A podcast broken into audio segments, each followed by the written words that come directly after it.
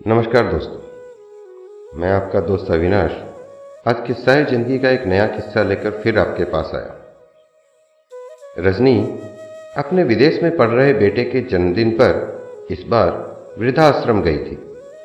हर साल वह ऐसे ही अलग अलग जगह जाती थी। वृद्धाश्रम के बाहर बगीचे में बहुत से बुज़ुर्ग कुछ काम कर रहे थे, कुछ बैठे थे, कुछ बगीचे में पानी दे रहे थे। कुछ पौधों की कटिंग में व्यस्त थे। तभी उसकी नज़र एक बुज़ुर्ग अम्मा पर पड़ी, जो एक कोने में अकेले बैठी कपकपाते हाथों से अपने बालों को सुलझा रही थी। वह उनके पास गई और बोली, लाइए, मैं आपके बालों को सुलझा देती हूँ, कहकर कंघा उनके हाथों से ले लिया। चेहरा झुरियों से भरा पड़ा था। चेहरा झुरियों से भरा पर सुंदर था। शायद बहुत सुंदर रही होगी वह अपने समय में। वह अम्मा बहुत खुश हो गई। शायद बहुत दिनों बाद किसी ने इस तरह उनके सिर को सहलाया था। उनकी आँखें भर आई। वह उसको प्यार भरी मार्मिक निगाहों से देखने लगी।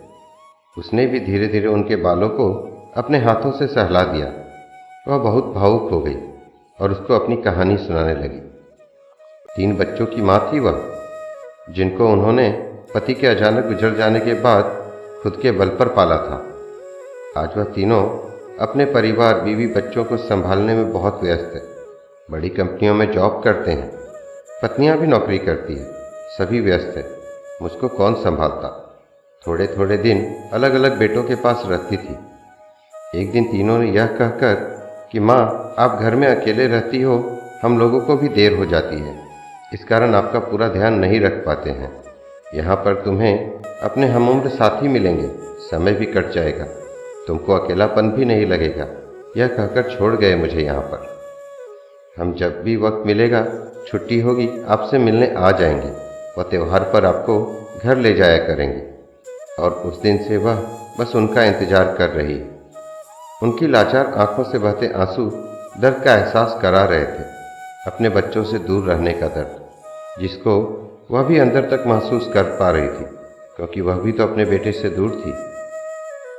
उन आँखों में वह देख पा रही थी, इंतज़ार, अपने बच्चों के आने का, उनसे कभी मिलने की आस में। दोस्तों, क्या कहूँ आगे, सब नहीं है मेरे पास। भगवान से यही दुआ करता हूँ कि ऐसे लाचार आँखें जितनी कम हो जाएँ, उतनी अच्छी है। कब हम बच्चों को समझ में आएगी कि माँ बाप ने जो हमें दिया है, हम लाख कोशिश करके भी उसका एहसान नहीं चुका सकते। पर यह बात आज की पीढ़ी समझ ही नहीं पाती।